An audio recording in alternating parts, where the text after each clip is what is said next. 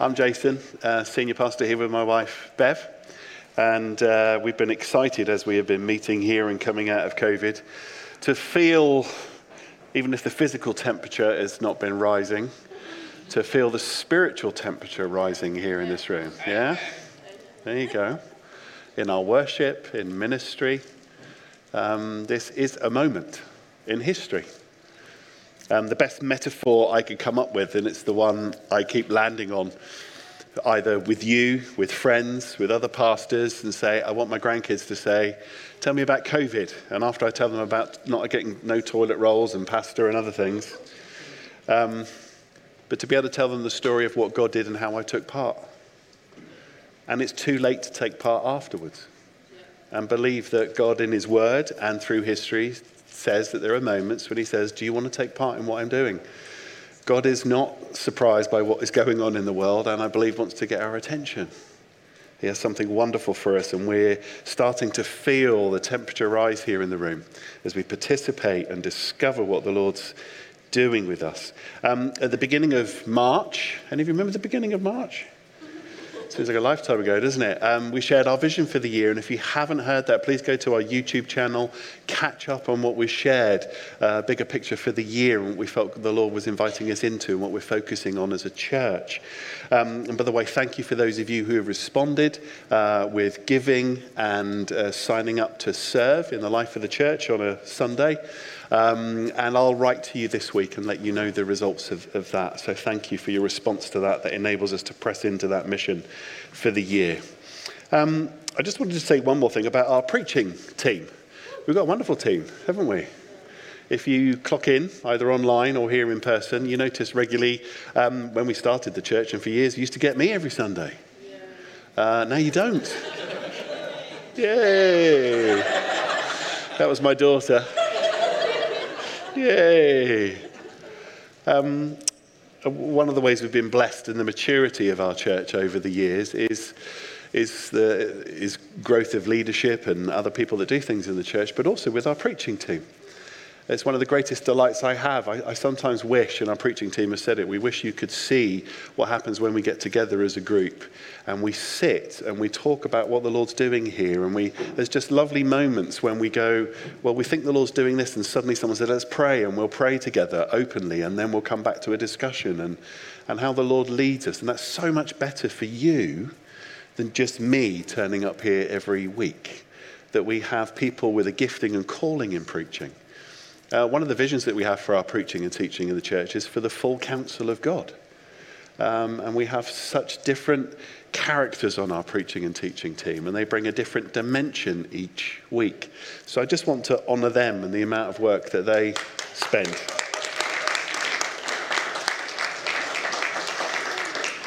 Preparing and bringing the word, and it is a privilege. So it's my privilege to be here. We're getting near the end of this series um, and we've got baptisms at Easter. Oh, it's going to be exciting. And then we're starting a new series after Easter.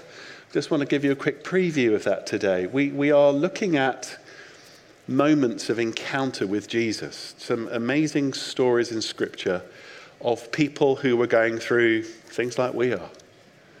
And one minute, um, uh, I will plug the TV series The Chosen. Any of you watched The Chosen? I hope many of you have if you were in our church last year. It's the most wonderful series about the life of Jesus and the impact on the disciples. If you want to watch something to understand who Jesus is and what it means to follow him, it is just beautiful and stunning. And one of my favorite bits in, in The Chosen, in the first series, is Mary Magdalene, who um, we know from Scripture. Paul mentioned Mary Magdalene last week when he was preaching. And we know from Scripture that she was delivered and set free and, and was a follower of Jesus. And they tell that in the, in the TV series The Chosen, and she's interviewed by a Pharisee, Nicodemus, in the TV series. And there's just this lovely line, I won't get it quite right, but he's saying, What happened to you? You used to be like that. I saw what you were like. And she, what she basically says is, I, All I know is I was this, and now I'm this because of him. Uh, and just this stunning transformation that Jesus brings and power into our lives. And that's why we're here.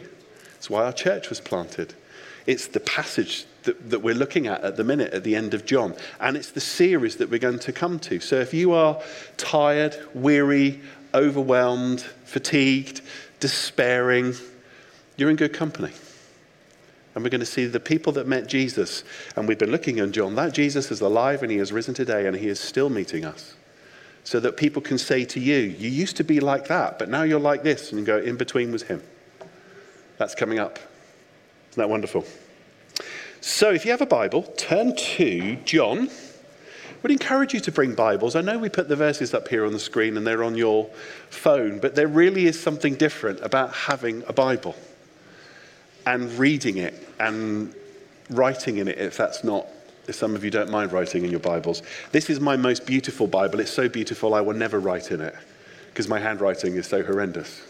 But I have a cheap Bible that I write in and put all my verses in. And I hope one day my kids will pick up my Bibles when I pass on and they'll keep them. I know some of you in the church have Bibles. It's one of the greatest inheritance you have is a Bible from a parent and their notes and their thoughts.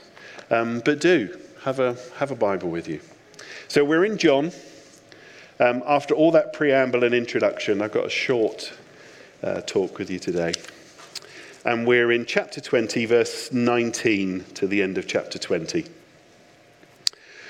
On the evening of that first day of the week, when the disciples were together with the doors locked for fear of the Jewish leaders, Jesus came and stood among them and said, Peace be with you. After he said this, he showed them his hands and his side. The disciples were overjoyed when they saw the Lord. Again, Jesus said, Peace be with you. As the Father has sent me, I am sending you. And with that, he breathed on them and he said, Receive the Holy Spirit. If you forgive anyone's sins, their sins are forgiven. If you do not forgive them, they are not forgiven. Now, Thomas, also known as Didymus, one of the twelve, was not with the disciples when Jesus came. So the other disciples told him, Ha ha. No, he didn't say that. We've seen the Lord. It's Like, what was he doing? I don't know. Maybe he's out shopping. Or um, he said to them, Unless I see the nail marks in his hands and put my finger where the nails were and put my hand into his side, I won't believe. A week later, his disciples were in the house again, and Thomas was with them this time.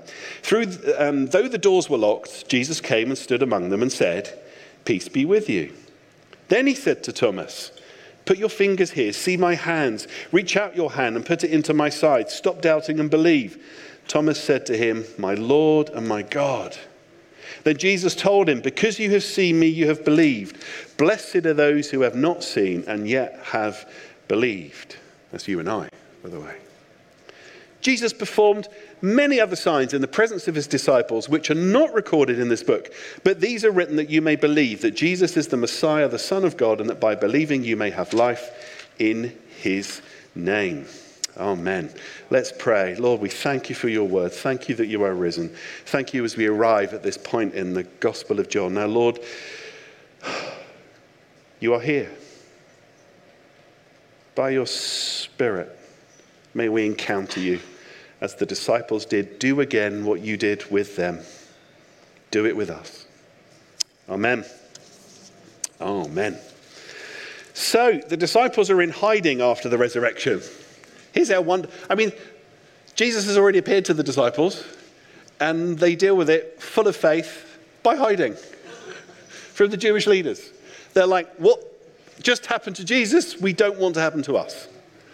There's not much faith seemingly going on here. They're in disarray. They have run away. They have hidden. So if ever you find the events of life cause you to fear what's happening and run away, remember you're in good company. You're like, oh, the disciples did this. But Jesus doesn't want us, He didn't want them to stay there. And we see how our whole world and history changes uh, from these moments onwards. Now, Jesus has not, when He's risen from the dead, Again, if any of us know the gospel story, one of the problems is it's so familiar, we become immune to it and we miss some stuff. Um, actually, what I want to do is I'm going to do four things with you today. The first one is a bit of background to this story about Christ's resurrection, the apostles, and why this is so important and why John is focusing on this. And then three things to look at how we can enter into the experience that the disciples had, how we can know this Jesus in the way that they knew him. That's what we're going to do this morning. Jesus does not, when he comes out the tomb, say, Saddle up, let's get the Romans. That's what everyone was expecting. He's risen from the dead. Jesus, even more shockingly, doesn't come out and go, Man, that really hurt. and somebody, Can I buy your wine, Jesus? Tell me all about it. Oh, the trauma. It was so traumatic. What would you and I do if we'd gone through what Jesus went through? It is quite shocking that Jesus does not want revenge and he does not mention once what happened to him. He doesn't mention the physical abuse, the trauma, the crowds. He doesn't do it one time. He is so utterly preoccupied with his resurrection and what it means that that's the only thing he talks about. It's stunning, and we can so easily miss this. Now, if you, well, we'll do the end of the chapter here. So I've done the beginning bit, which is the disciples are hiding away. The end bit is this lovely bit where John says, Do you know what? Jesus did so much, so many signs that not recorded. If they were written down, there's just no room for every book in the world. It's just so much. John is writing his gospel many decades later. Okay, he's writing it up. Um, in John's Gospel, it's reckoned that there are probably only 21 days of Jesus' life recorded. Only 21. Mark's Gospel's only got 16 chapters, even less. This is not a biography. This is John later in life thinking back on the totality of his experience with Jesus and what happened afterwards, the stories that people told. And John is sitting there by the Holy Spirit inspired and is saying, This, out of all the things that could be written, is the most important thing for me to tell you at this moment. That's one of the things for us to know about Scripture. And it's why we can have confidence in it. Some of us that might freak us out and think, well, if he wrote it so much later, how do we know it's true? One of the ways the oral tradition worked is the disciples were aware of stories. They retold the stories of Jesus again and again and again and again. And it was the ones that were repeated and came alive the most that the disciples would often focus in on. And other times, the, in the different Gospels, we see people, by the Holy Spirit, focusing on a different aspect. So we get to this chapter here. And John, for some reason, is looking back on all the things that he could do. And he tells us this story about the disciples hiding and Thomas. Because there's something important for us to know. One of the things that, um, that uh, commentators think John wants us to know here is about apostles, what made an apostle. Some of you have been Christians for a while. Do you know what the qualification was to be an apostle? They didn't know there were apostles at this point. They were called that later. Anyone know what the qualification was? There were three things, but what was one of the most important ones to be an apostle? Anyone remember? Pop quiz? Pardon? They'd met with Jesus. Lots of people had met with Jesus, but that was a requirement, number one. Anyone think what the others might be? They were commissioned by Jesus. They'd met Jesus in person, they were commissioned by Jesus, and they'd seen the risen Jesus. So there's a few things here that are being established. And you might think, well, why is that important? Well, that's what we're going to unpack and why that's important for us today. We often read this passage as uh, doubting Thomas. You ever heard that phrase about doubting Thomas? It's, not, it's a bit unfair on Thomas, really. We're going to see. Thomas has the most amazing faith in this passage. He has some doubts, and he has some sneezes, and he has amazing faith.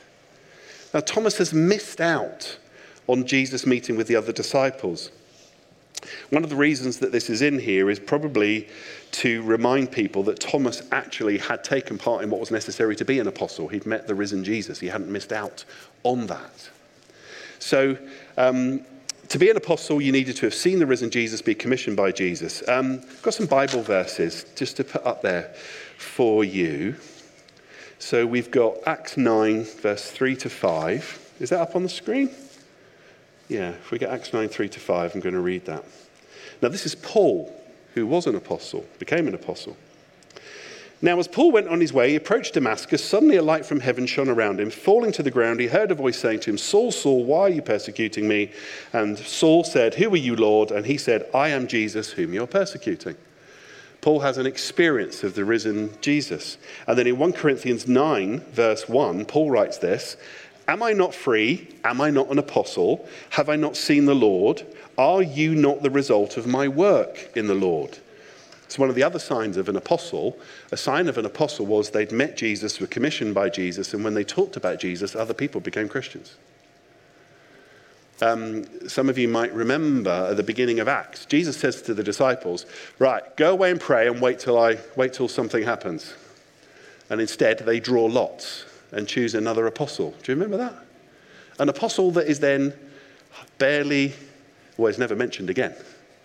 Do you remember the name of the disciple they chose? The apostle, to replace Judas. See, you can't remember his name Matthias.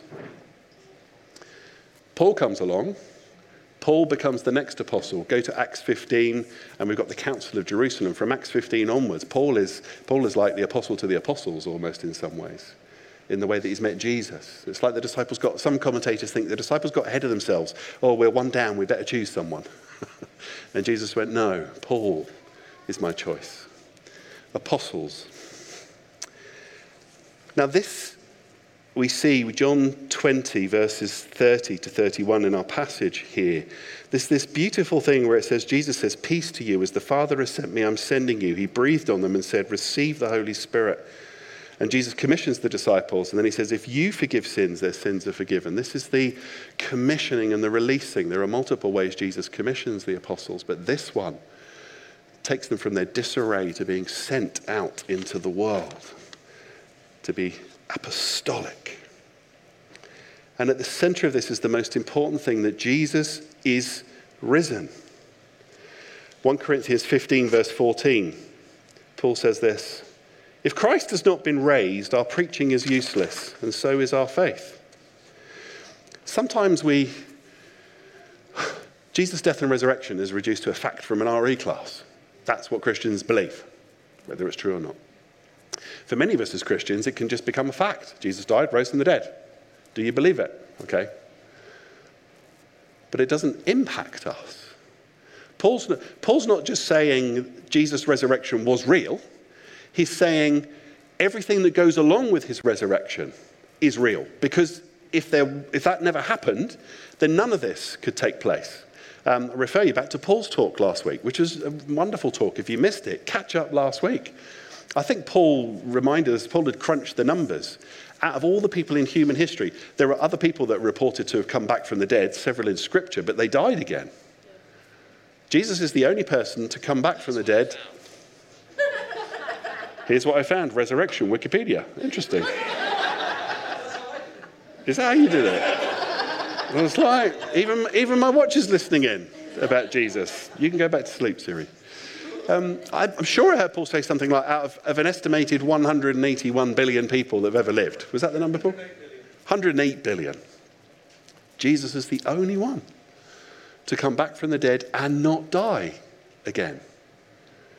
There is something about him that is absolutely pivotal, not just as a fact, but as an experience. Jesus spends 40 days in his risen body before he goes before his ascension.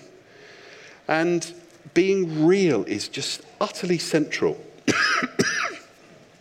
um, Galatians 2, we'll get to at the end of today. It's one of my favorite verses. Paul says, I have been crucified with Christ, and I no longer live, but Christ lives in me. The life I live in my body, I live by faith in the Son of God who loved me and died for me.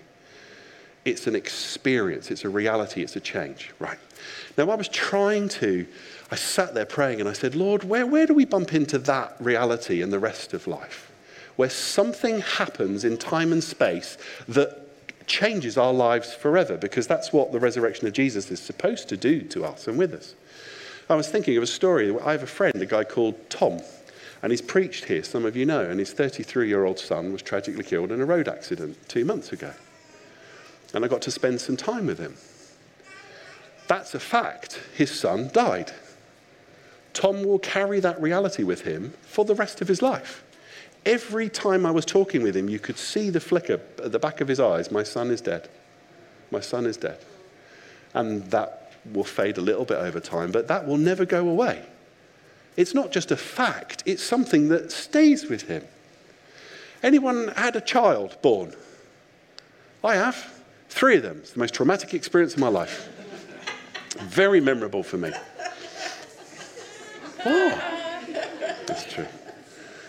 But my, I got sore knees. Getting in and out of a chair all for hours was exhausting. It's exhausting. And it was such a long walk to the cafeteria. But anyway, we're not going there. We're not going there. My daughter. It's a fact that she was born. But I remember the excitement of running home to see her every day, this little baby. And, I, and, I, and, with all of my kids, and when I haven't seen them for a while and I miss them, the reality of their existence and their breaking in of them into this world and my life is not just a fact, it's something I carry with me. It affects me at the deepest level. Is any of this making any sense? Um, getting married. You know, I've been married 31 and something years look back at a wedding day and think, wow, I think back to my baptism. I was baptized. I still carry that with me.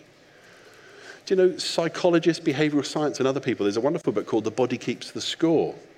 And, and, and we carry around with us the good and the bad things in life, the events that happen, the traumatic things, the wonderful things. And they're not just facts, they are life. And that's the register at which the death and resurrection of Jesus is available to impact us if we want it. Or it can just be a fact for somebody else in an RE lesson. Is this making sense? That's what's at stake here. That's what's at stake with Jesus and Thomas. Not Thomas, here's a fact for you. Thomas, here is me. This changes everything. I'm, I'm really focusing, this is like the first half of the talk, just in this bit here. And Thomas's confession in verse 28, when Thomas encounters Jesus, he says, My Lord and my God. What is reckoned to have happened in church history, the disciples, by the way, every single one of them go out. Go and Google what happened to the apostles. Um, and apart from John, it seems that they all get executed and martyred later on in life. That's the consequences of following Jesus. None of them failed, but they all died awfully apart from John. Thomas is reckoned to have gone to India. And there are Mar Thoma churches. Christian missionaries in history went to India to evangelize people. And when they got there, they found there were a bunch of people there who were already Christians. And they said, Thomas came here several hundred years ago. um, they went out into the world, literally. Thomas goes from this moment and it changes him forever. He ends up in India sharing about Jesus. Thomas is rebuked for his doubts, but he makes this major profession. Right.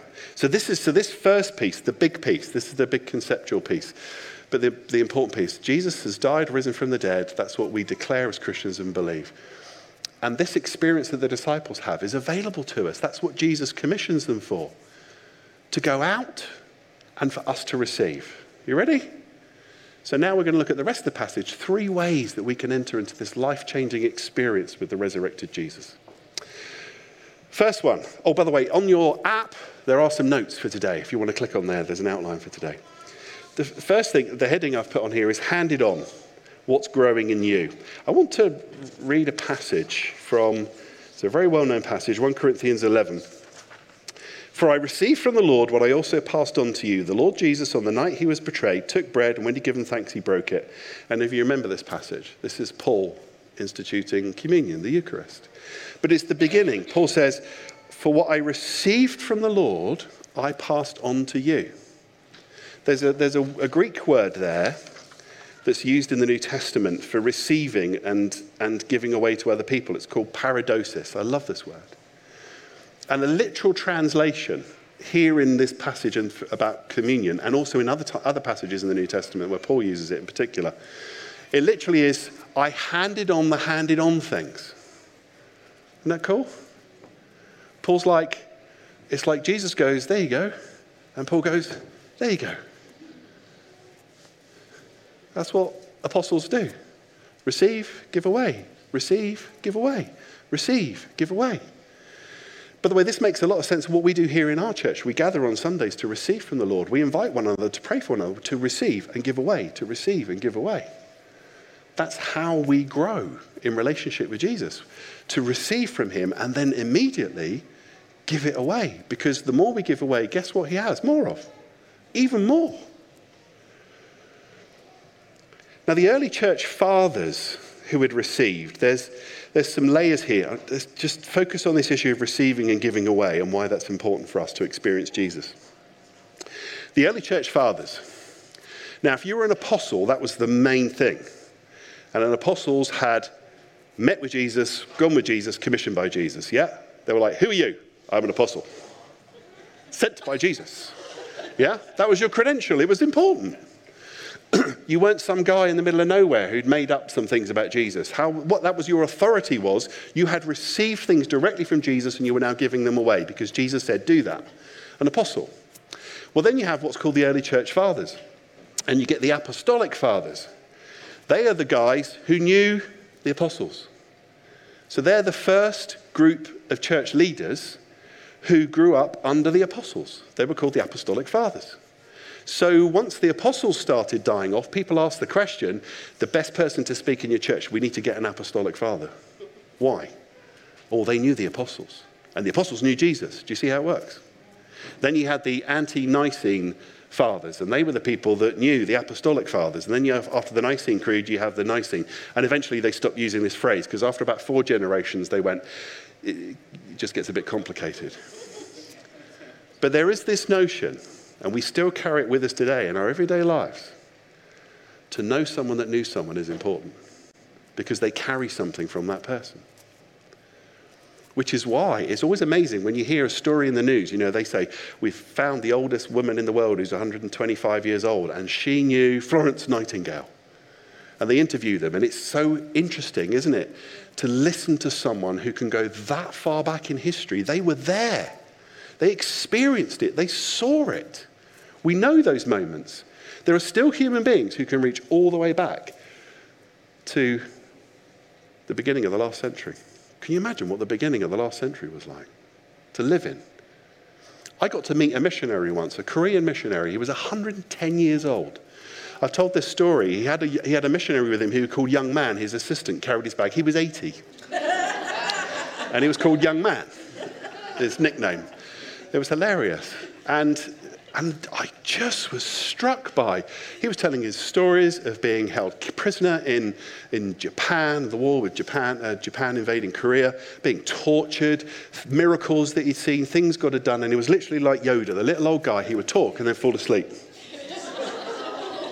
and then he would wake up and he would talk and then fall asleep. And none of us cared that he fell asleep because he had encountered Jesus in the most amazing ways and could go back so far in history. It was mesmerizing. And then he finished. It's like, wow.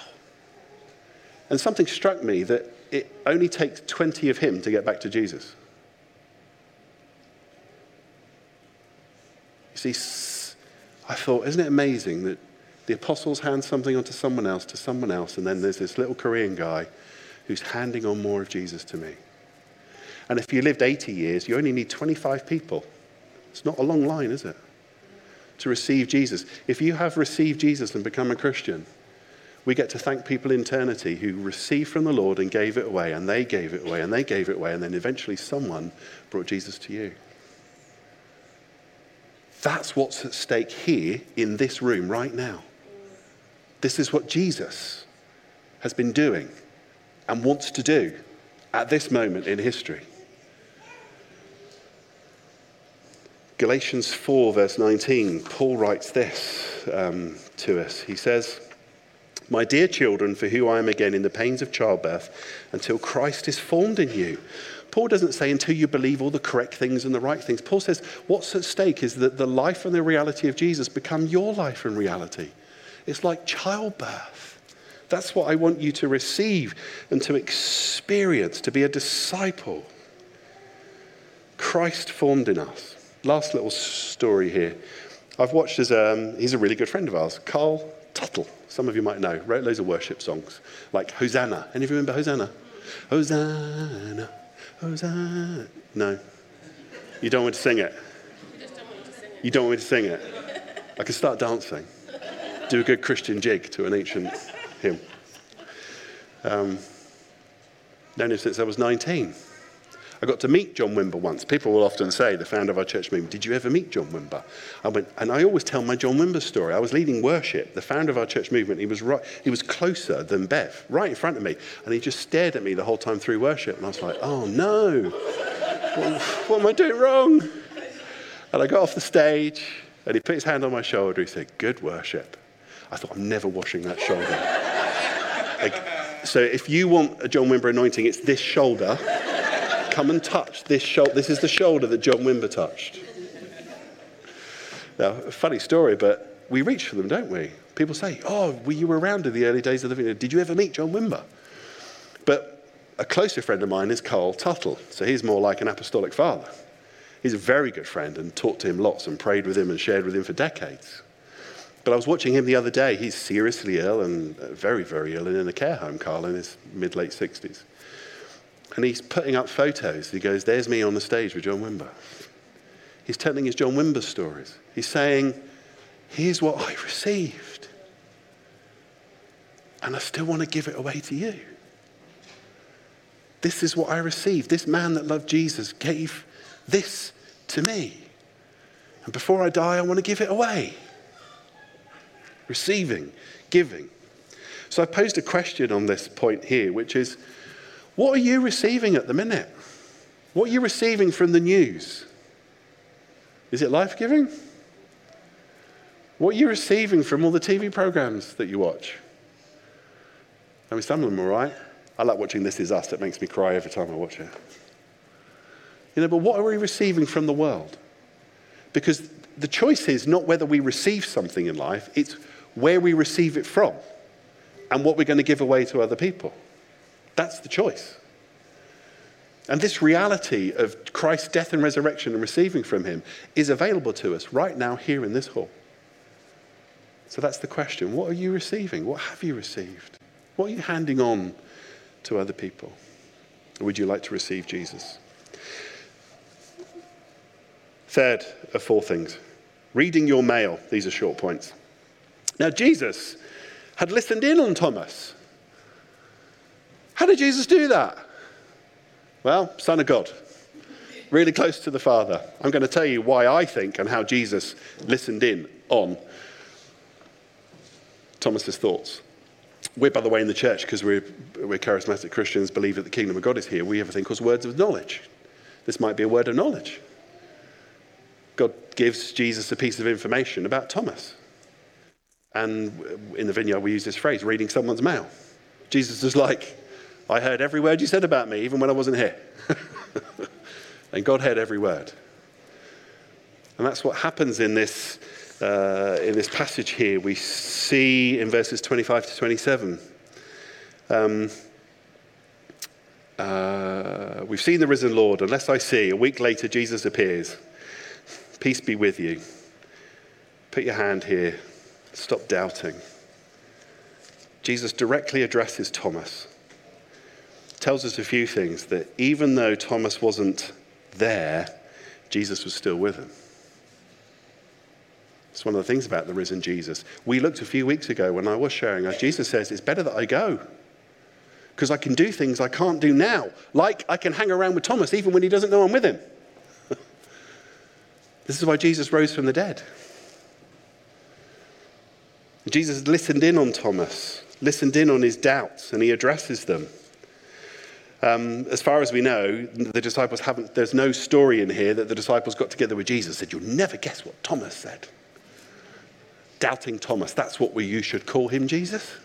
No, as best as we can tell from the gospel accounts, Thomas says this to the disciples. Jesus appears, and Jesus says, Thomas, I know. I know you've been doubting. Come here. You read his mail. Now, there's another disciple who is in his calling Little Bible quiz for some of you. Activate our little grey cells. I watched Hercule Poirot the other night. Um, terrible film. Um, there was a disciple that Jesus calls. And we know in the interaction that Jesus has, and it blows the disciples' mind that Jesus had read his mail. He knew where he was and what he was thinking. And if you remember which disciple it was? Nathaniel. Jesus said, I saw you under the fig tree. And what's reckoned to happen is Nathaniel is out sitting under a fig tree praying and saying to God, Do you, do you even do you see me? Is, uh, is the Messiah real? Are you ever going to come? And then Jesus walks up to Nathaniel and says, I saw you under the fig tree. Nathaniel's like, oh!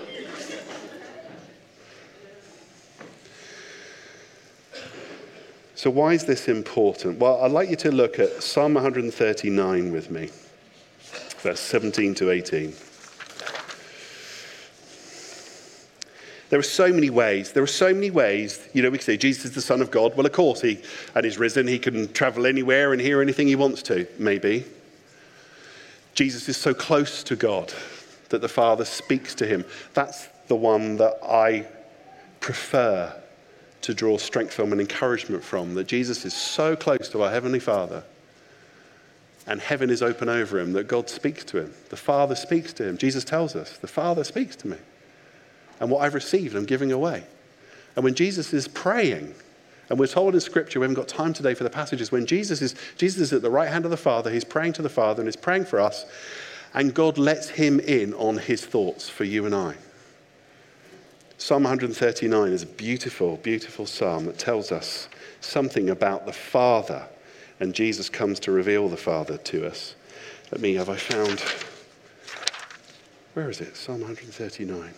Or was it on the screen? How precious to me are your thoughts, God. How vast is the sum of them.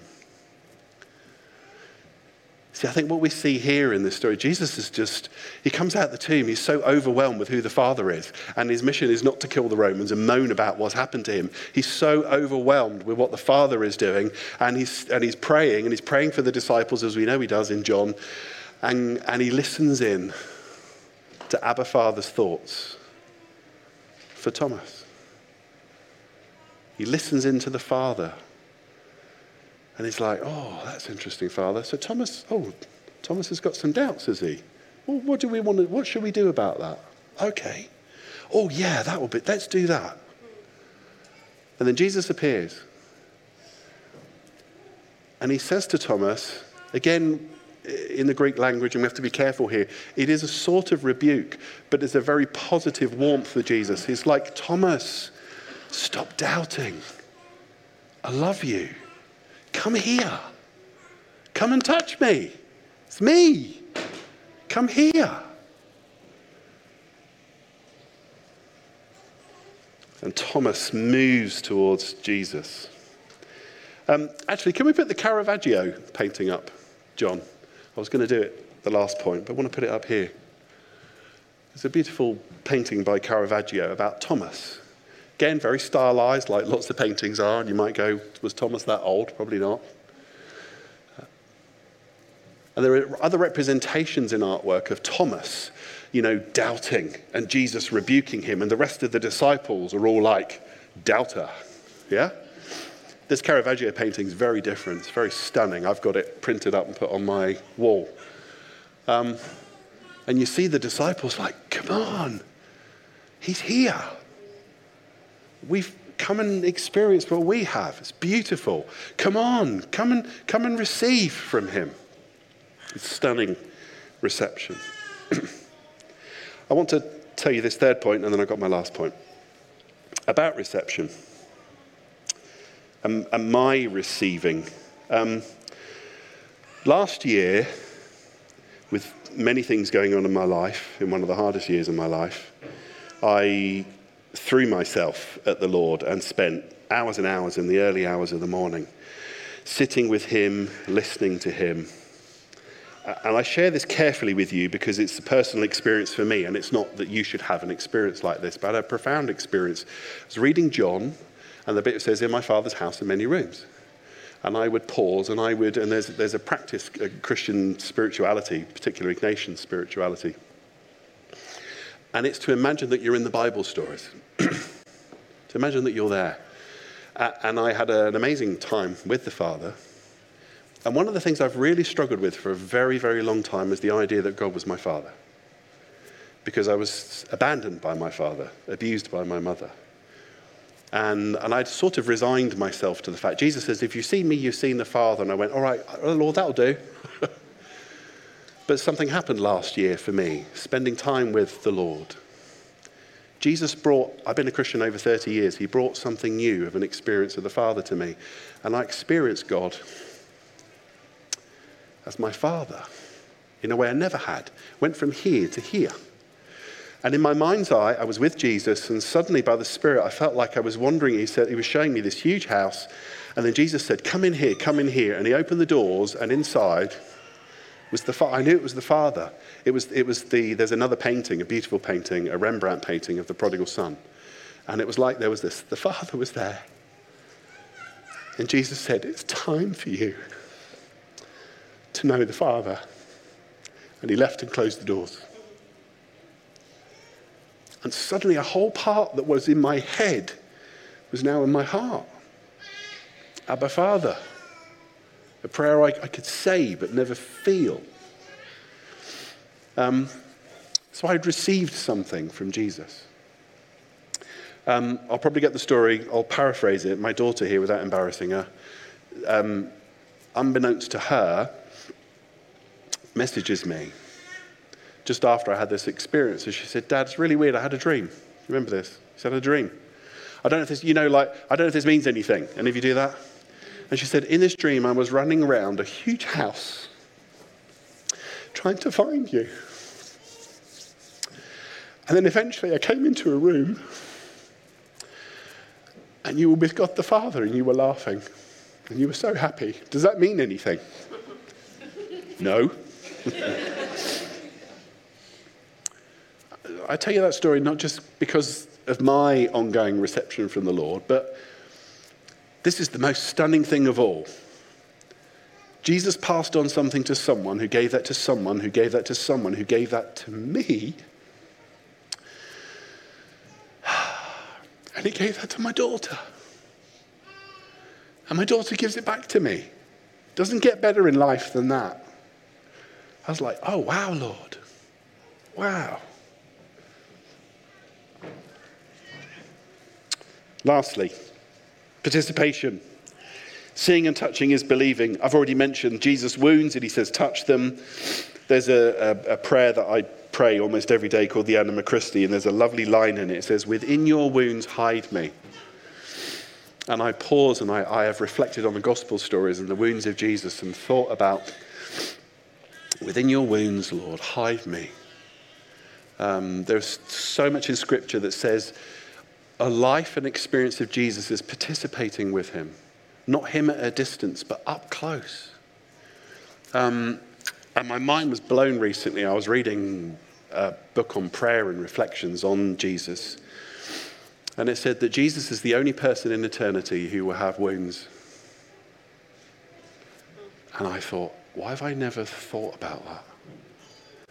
The resurrected Jesus keeps on his body his wounds. I mean, if, if you were God, you might have gone, get rid of them. Why has he still got them? He doesn't need them. Jesus will carry into eternity every wound he experienced, and his wounds are our wounds. Everything. Every pain, every disappointment, every brokenness, everything that's wrong in the world that put him on the cross he bears testimony to it for eternity. And what he's saying to Thomas is not just, Thomas, I'm alive and I'm risen. Look, you remember they still have a spear in my side. He's saying, Thomas, hide yourself here. This is the safest place for you to be. This wound here, your doubt is right here. Your loss is here. You guys all in the room, your fears are here. I will carry them. Be close to me, and I will carry these for you for eternity. Participate. Come here. Now, we infer in the story and in the Caravaggio painting, we infer that Thomas touched Jesus. But have you noticed in the passage, doesn't say that he did. And it might be that Jesus says, Hey, there. And Thomas goes, Ah, my Lord and my God. Doesn't need him to go and touch him the closeness, the proximity. Last thing, there's another proximity. Let's go back to the beginning of the story uh, here in this gospel. When Jesus appears to the disciples, it says he breathed on them. uh, one of the lovely little things that's been picked up, Brian mentioned it, Paul mentioned it last week, picking it up from Brian on our preaching team. One of the, one of the amazing things about the gospel stories, it's the incidental details. And it's what we know eyewitnesses. People that are making up stories don't make up little details because they never experienced them. The disciples, how do they know Jesus breathed on them? Did he go, I'm going to breathe on you? they were so close. He breathed on them. That's the level of intimacy with the risen Jesus. And yes, the breath and it is the spirit, but it's also relationship. You don't get anything closer in a relationship. Um, I remember my kids, the smell of their head as little babies. I would go, little baby smell. But also their breath. There's something about crying. Any of you ever smelt the breath of someone who's been crying? There's actually an effect that happens on people's breath that they get a sweetness to their breath when they cry. Uh, when Bev and I were first dating, she would cry and there would be a smell to her breath. When my kids would cry, there would be a smell. I mean, what intimacy with Jesus that the disciples are like, he was so close. I remember what his breath smelled like. That's what's available to us. That level of intimacy. And Thomas says, My Lord and my God. So, what was that all about today? Well, some questions. Is the reality of the death and resurrection of Jesus something you're experiencing? What are you receiving in life at the minute? Would you like, I mean, as we've gone through this story, as some of you gone, I'd like a bit of this. Would you like this? Because if you want it, it's yours. This Jesus is yours. Right now, right here in this room. He moves amongst us, He breathes upon us. He says, Are you thirsty? I've got water for you. He says, Are you hungry? I've got food for you that the world knows nothing about. Are you held captive by things? I've got freedom for you. He's alive, He's risen, He's here. The kingdom is here. And it's all about love. Very last thing. There is a prayer here. I put it online a few weeks ago when I spoke. Can we put the prayer up, John? And I know I've moved off the stage, but fall in love. This is, this is why this church was planted. It's why we continue to replant our church. It's what we intend to do from this moment in this space and every space in the life of our church is to know Jesus and fall in love with him. I love this prayer. Fall in love. This is um, a Jesuit priest wrote this. Nothing is more practical than finding God, than falling in love in a quite absolute final way. What you are in love with, what seizes your imagination, will affect everything. It will decide what will get you out of bed in the morning, what you do with your evenings, how you spend your weekends, what you read, whom you know, what breaks your heart, what amazes you with joy and gratitude.